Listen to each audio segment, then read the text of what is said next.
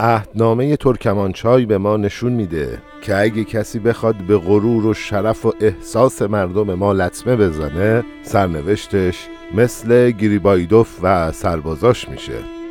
همه در برابر خواست و اراده ملت ما محکوم به نابودی هستند حالا به نظرتون اونا چه بلایی سرشون اومد؟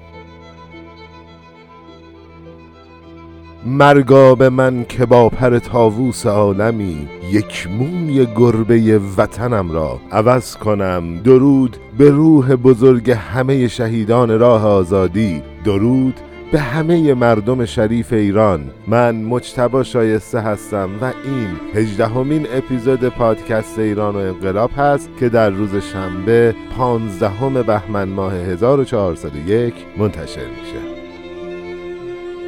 ملتی که از تاریخ خودش درس نگیره محکوم به تکرار تاریخه. ما برای اینکه به عقب برنگردیم و به سمت توسعه و آبادانی حرکت کنیم تاریخ رو مطالعه می تا رفتار مردم در مقابل ناهنجاری های دوران خودشون رو بشناسیم و بدونیم در مقابل هر اتفاقی چطور رفتار کنیم. استراتژی اجتماع برای حرکت به سمت آینده یک قسمت مهمیش مطالعه تاریخ گذشته ماست.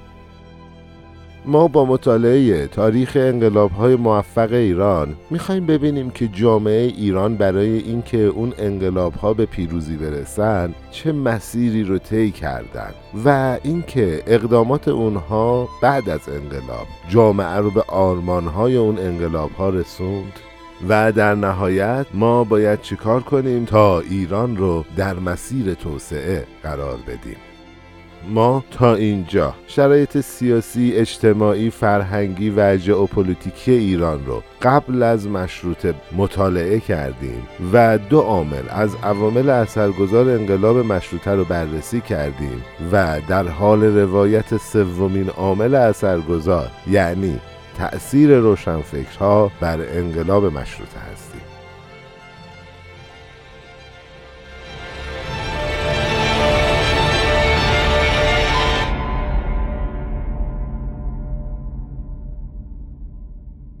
خب همونطوری که می‌دونیم توی قسمت قبلی ما گفتیم که قرار دو تا موضوع مرتبط با هم رو پیش ببریم. تا هم بتونیم مبحث روشنفکرا رو تموم کنیم هم به بخش از اعتراض تا انقلاب بپردازیم. توی قسمت قبلی و بخش روشنفکرا زندگی نامه و فعالیت های سیاسی اجتماعی سید جمال الدین اسدآبادی رو بررسی کردیم و توی بخش از اعتراض تا انقلاب هم شرایط روستایی ها توی حد فاصل صده 19 تا 20 رو تعریف کردیم. حالا توی این اپیزود ما آخرین شخصیت روشنفکر گفته شده توی کتاب یعنی ملکم خان رو بیشتر می‌شناسیم. و شرایط زندگی شهری رو توی فضای شکلگیری اعتراض تا شروع انقلاب جلو می‌بریم. خب اول بریم سراغ شرایط جامعه شهری. بذارید داستان رو یکم از عقبتر شروع کنیم. فضای فکری اجتماعی و سیاسی جامعه روستایی و شهری با هم متفاوته. چه توی صده 19 ها و چه همین الان توی زمان حال. طبیعتا وقتی این تفاوت‌های مشخص وجود داره سطح مشکلاتشون هم با هم خیلی فرق داره. توی فضای روستایی که توی قسمت قبل کامل توضیحش دادیم مردم از سده 19 تا 20 دچار بیشترین فشار اقتصادی شدن و مهمترین قشر آسیب پذیر کشور به حساب می اومدن و شاید تا همین الان هم البته بیان. اما درگیری های منجر به اعتراض جامعه شهری یه مقدار با سطوح دیگه جامعه متفاوته حالا چطوری؟ در مورد نارضایتی های اجتماعی توی نیمه دوم صده 19 هم مدارک زیادی وجود نداره اما اون مطالب کمی هم که هست نشون میده که بیشتر مردم که البته منظورمون جامعه شهری شهرهای بزرگتر هستش نسبت به غرب قاجار و جوامع وابسته به غرب دشمنیشون بیشتر شده. یعنی مردم کلان شهرهای اون موقع درگیری و ناراحتیشون لزوما اقتصادی نیست و اعتراضشون نسبت به شرایط حکومت و کشورهای غربی بیشتره. خب ببینید تا این موضوع رو با مثال و اتفاقای اون موقع تعریف نکنیم فکر نمی کنم خیلی درک درستی ازش داشته باشیم. توی نیمه اول صده 19 هم اروپایی هایی مثل ازلی، موریه و شیل به راحتی توی مراسم و مکانهای عبادی متداول مسلمونا مثل مسجدا، تعذیه ها و حتی مراسم های عزاداری ماه محرم شرکت می‌کردن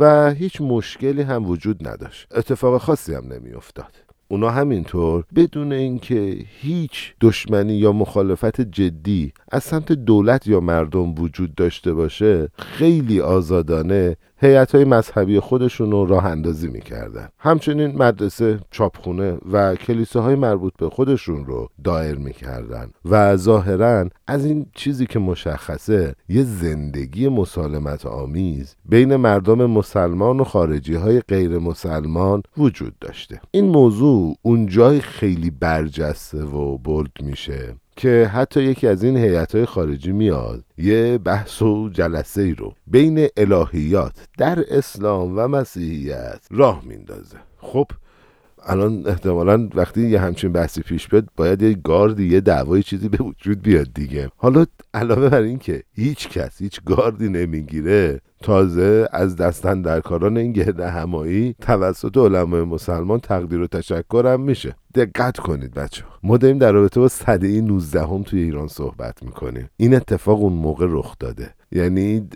حتی الان اگه ما بخوایم یه همچین چیزی رو مطرح کنیم بازم فکر نمی کنم انقدر کول و منطقی با همون برخورد بشه. خیلی البته نباید برامون عجیب و قفل باشه دیگه. بگذاریم. پس این تعامل سازنده باعث می‌شد که هیچ درگیری خاصی تا اون موقع پیش نیاد و هیچ کدوم از گردشگرای غربی هم شاهد مخالفت و دشمنی های عمومی مردم نبودن. کنولی بعد از اینکه میاد و توی مشهد ساکن میشه می‌نویسه من متوجه هیچ بدرفتاری و اهانتی نشدم و با اینکه هر روز توی شهر گردش می‌کردم هیچ وقت هیچ کس به من توهینی نکرد. حالا به هموطنان خودمونم توهین می‌کنیم. بگذاریم. حالا مهمتر از اون اینکه شیل فهمیده بود که گرایش های اگنوستیستی و دنیستی و آزادی بیان مذهبی زیادی توی جامعه ما وجود داشته. ببینیم این دوتا عبارتی که گفتیم چیه؟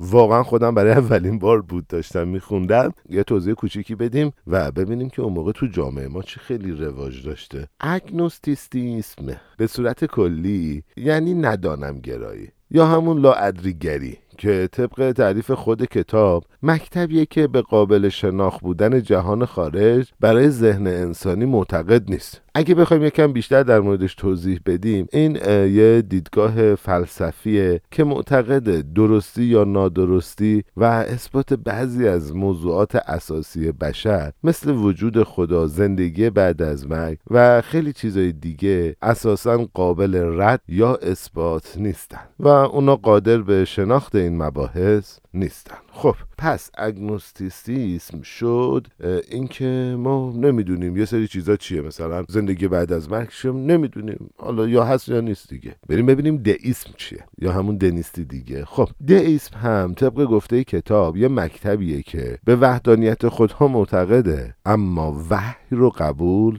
نمی‌کنه. ما چون به نظرمون این توضیح خیلی واضح و کافی نیست یه مختصر تعریف کلی می‌کنیم. یعنی پیروان مکتب. میگن خدا هست. قبولم دارن که خدا خالق و عامل همه چیزه. اما مداخله و دخالت مستقیم خدا توی جهان رو رد می‌کنن. خدا انگاران یا همون دئیست ها اتفاقات فراتبیعی مثل معجزه رو رد می‌کنن و باور دارن که خدا توی زندگی انسان ها و قوانین طبیعی جهان مداخله نمی‌کنه. خب من یه نکته رو بگم. بچه این توضیح اصلا کامل نیست. اگه می‌خواید یه ذره اطلاعات بیشتری نسبت به این عبارت ها داشته باشید هم می‌تونید به کتاب های مرجع فلسفی مراجعه کنید. هم می‌تونید حالا توی اینترنت سرچ کنید. قطعا مطالب خیلی مفید خوبی هستش که می‌تونید ازش استفاده کنید. خب بریم سراغ ادامه اپیزود دیگه. داستان. تا جایی پیش رفت که فهمیدیم توی اون زمان یعنی نیمه اول صده 19 هم آزادی بیان به قدر زیاد بوده که طرفدارا و پیروان این مکتب شبها آزادانه و راحت می‌تونستن فعالیت کنن و اینجور نبود که اگه تفاوت مذهبی یا اعتقادی متفاوتی نسبت به بقیه داشته باشی کارت به زندان و جاهای بدتر از اون بکشه. خب بگذار موسیو تانکوین یکی از دیپلمات های فرانسوی توی گزارش خودش می نویسه من هرگز حتی از مردم سطح پایین جامعه عبارت های توهینآمیزی نسبت به دینم نشنیدم. پس این موضوع نشون میده که آرامش تعامل خوبی بین مردم و خارجی ها وجود داشت. اما احتمالا همونطور که می‌تونید حدس بزنید اینکه ما داریم تاکید می‌کنیم آرامش خیلی خوبی وجود داشته اوضاع شکلی نمیمونه. و یه سری اتفاقایی میفته که شرایط جامعه دیگه از اون گل و بلبلی در میاد و و این روی کرده مردم به تدریج تغییر می‌کنه. چرا تغییر می‌کنه؟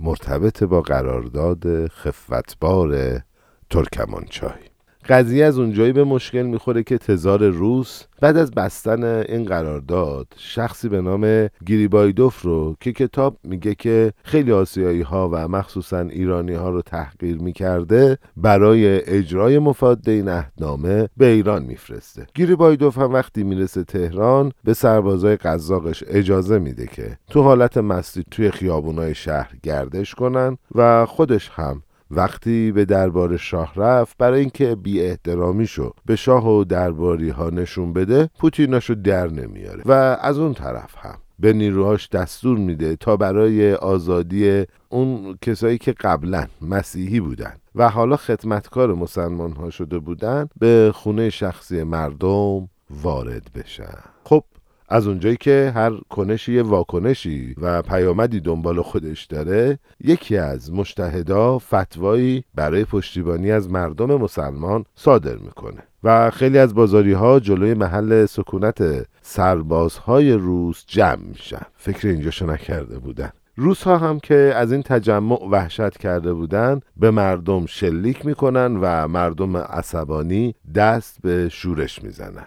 و خونه هاشون رو قارت می‌کنن و هشتاد نفر از سربازهای روس رو می‌کشن. درسته که این نوع رفتار خشونتبار دیگه از مردم دیده نشده اما باعث کدورت و دلچرکینی مردم ما از خارجی ها و غیر مسلمون ها میشه.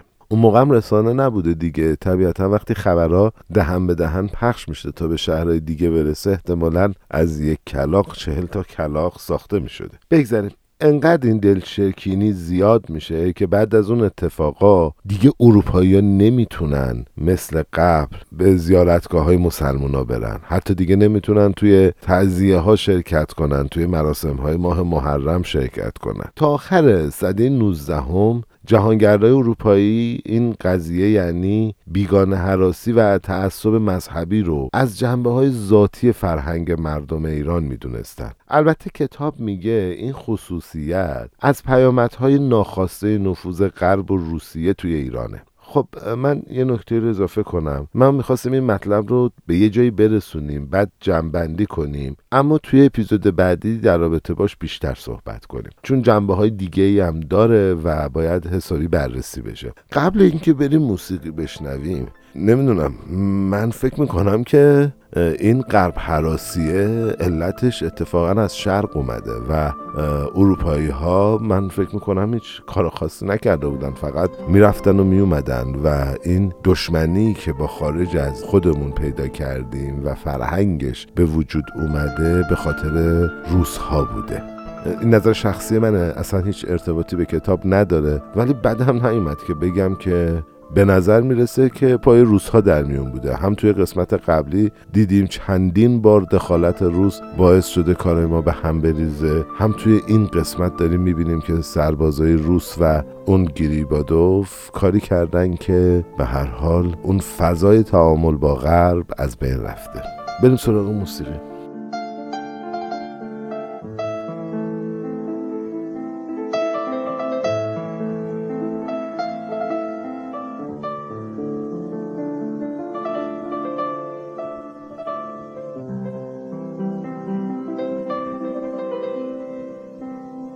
توی سال 1212 توی یک خانواده ارمنی اصفهان ملکم خان به دنیا اومد. پدرش توی دربار سلطنتی انگلیسی و فرانسه درس می‌داد و چون شیفته تمدن غرب بود پسرش رو به یه مدرسه کاتولیک فرانسوی توی اصفهان فرستاد و بعدش با بورسیه دولتی ملکم خان برای تحصیل در رشته مهندسی به فرانسه رفت و اون توی اقامت در پاریس به فراماسونری و فلسفه سیاسی معاصر علاقمند شد و مطالعاتش رو توی اون حوزه پیش برد و وقتی که برگشت به ایران به دارالفنون جدید اضافه شد. اون بعد از برگشتنش تونست خودش رو به دربار و به خصوص شخص شاه نزدیک کنه و با آزمایش های علمی خودش که معلومم نیست چیا بودن ناصر الدین شاه رو تحت تاثیر خودش قرار میده. کتاب میگه اون احتمالا و در ظاهر برای استحکام موقعیت عمومی خودش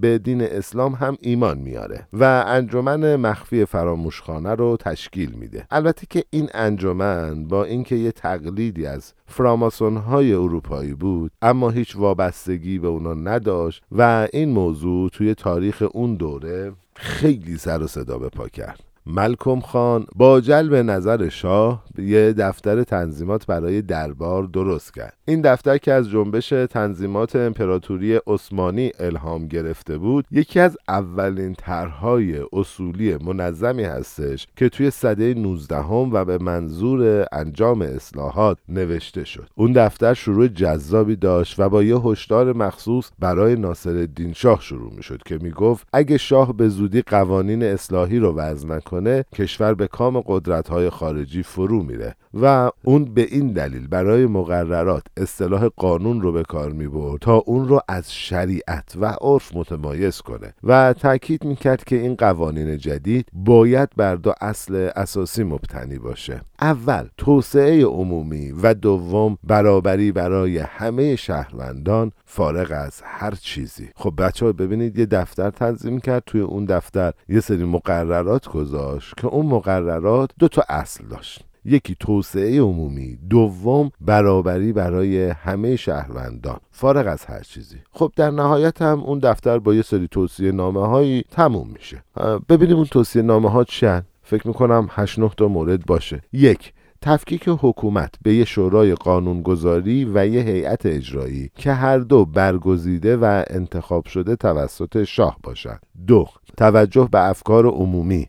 سه تنظیم و تدوین قوانین پیشین. چهار تشکیل ارتش حرفه‌ای و دائمی. پنج ایجاد اداره مستقل مالیاتی. شش ایجاد نظام آموزش همگانی. هفت احداث بزرگراههای جدید بین شهرهای اصلی و در نهایت هشت تشکیل یک بانک دولتی برای تأمین مالی توسعه اقتصادی. بچه اگر اپیزودهای عباس میرزا و امیر کبیر یعنی فکر می‌کنم اپیزودهای 11 و 12 رو شنیده باشید خیلی از این عبارت ها آشناست. بگذاریم ناصر شاه اول به این توصیه ها حتی موضوع پذیرش پست ریاست کل فراموشخانه علاقه من شد. اما موقعی که مراجع دینی تهران مفهوم قانون رو که دیگه شریعت نداشت یک نوع بدعت تلقی کردن و فراموشخانه رو به همکاری با جمهوری های ملحد اروپایی متهم کردن. شاه انجمن رو تحریم کرد دفتر تنظیمات رو کنار گذاشت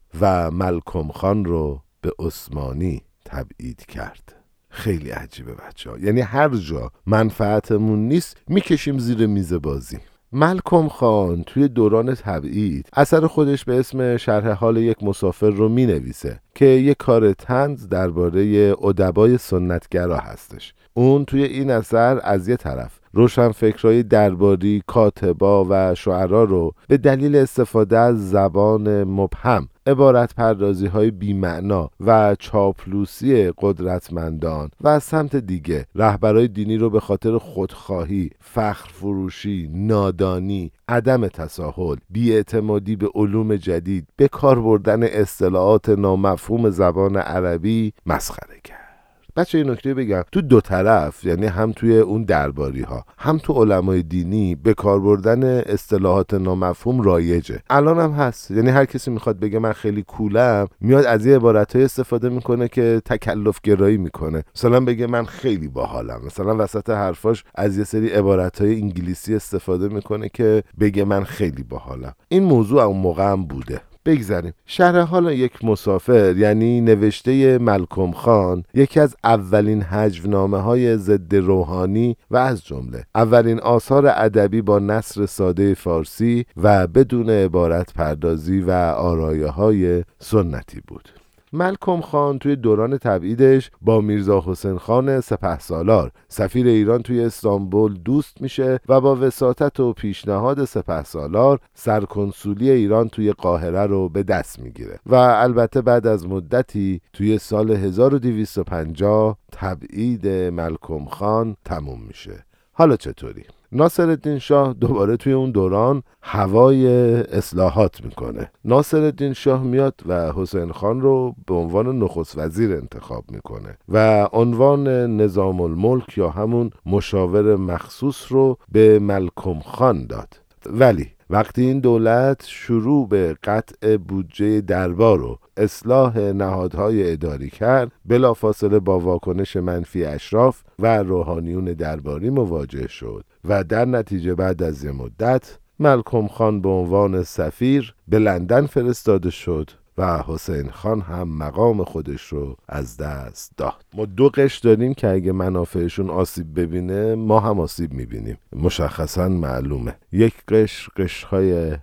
درباری هستن یک قش هم قش های روحانی هستن. یعنی این دو قش هر موقع منافعشون آسیب دید مردم هم نتونستن اصلاحات رو ببینن. خب اما این موضوع یعنی این اتفاق پایان فعالیت های اصلاحی ملکم خان نبود و وقتی که توی لندن بود دست به یه سری کارهای جالب و عجیب می‌زنه که ما حتما توی اپیزود بعدی براتون تعریف می‌کنیم. خب خیلی ممنونم که با ما همراه بودید پادکست رو شنیدید. امیدوارم که از اپیزود خوشتون اومده باشه. ما توی این اپیزود به بخش اعتراض تا انقلاب و کنش و واکنش های جامعه شهری پرداختیم و یه بخشی هم از زندگی ملکم خان رو براتون تعریف کردیم. و از از اونجایی که این شخصیت کمتر شناخته شده بود و خیلی هم بهش پرداخته نشده بود حیفمون اومد که خیلی مختصر به زندگیش بپردازیم. از یه طرف هم اگه می‌خواستیم توی این اپیزود ادامه بدیم از حوصله پادکست خارج می‌شد. ما در نتیجه زندگی نامه ملکم خان رو به دو بخش تقسیم کردیم و شما الان شنونده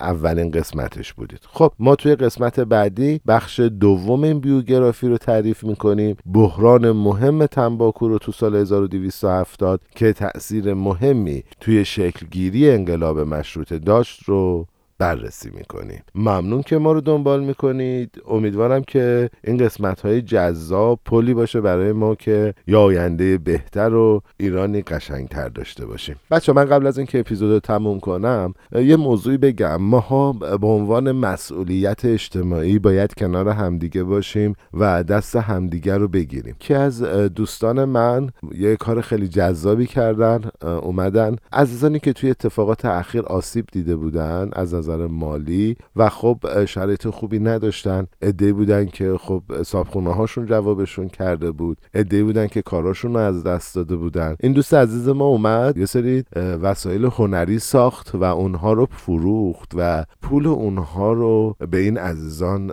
تقسیم کرد. ماها توی اجتماع هر کدوم اندازه خودمون باید یه سنگی رو برداریم و به همدیگه کمک کنیم تا به سمت عمران و آبادی ایران حرکت کنیم. من ممنونم ازتون که ما رو حمایت می‌کنید به دوستاتون ما رو معرفی می‌کنید و برای ما کامنت می‌ذارید به ما انرژی می‌دید ایمیل می‌زنید بهمون. به خیلی ممنونم. اگر می‌خواید کنار ما باشید و با تیم نویسنده ما همکاری کنید به ما ایمیل بزنید یا توی تلگرام و توییتر با ما ارتباط بگیرید. آدرس ایمیل ما rapdaco@gmail.com آدرس تلگرامی ما که به ما پیام بدید at sign ایران و انقلاب. آدرس صفحه ما توی توییتر at sign ایران و انقلاب. آدرس کانال تلگرامیمون at sign HMPC underline ایران و انقلاب هست. همه با کیو. می‌تونید ما رو دنبال کنید. توی Castbox Apple Podcast Google Podcast هم هستیم. پادکست ایران و انقلاب رو سرچ کنید. ما رو subscribe کنید توی این شبکه ها سایتمون هم که hmpc.ir هستش. اگرم که خواستید از ما حمایت مالی کنید عبارت صفحه حامی باش پادکست ایران و انقلاب رو توی گوگل سرچ کنید. اولین لینک ما هستیم اونجا می‌تونید از ما حمایت مالی کنید.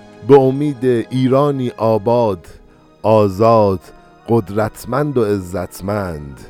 خدا نور خدا پایان این شب سیاه و سوت و کوره. پای در زنجیر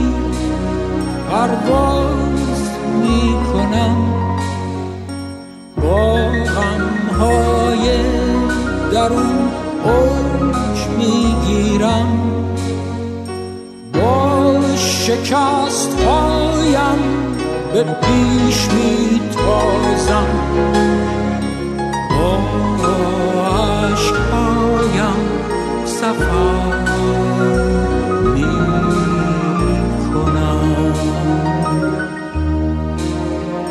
با شکست هایم به پیش می تازم با عشقایم سفر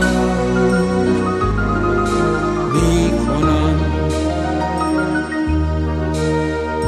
با صلیبم به قله قلب انسان صعود می کنم با صلیبم به قله قلب انسان صعود می کنم با صلیبم به قله قلب انسان صعود می کنم ای خدا بند ای خدا بند بگذار صلیبم را بستایم.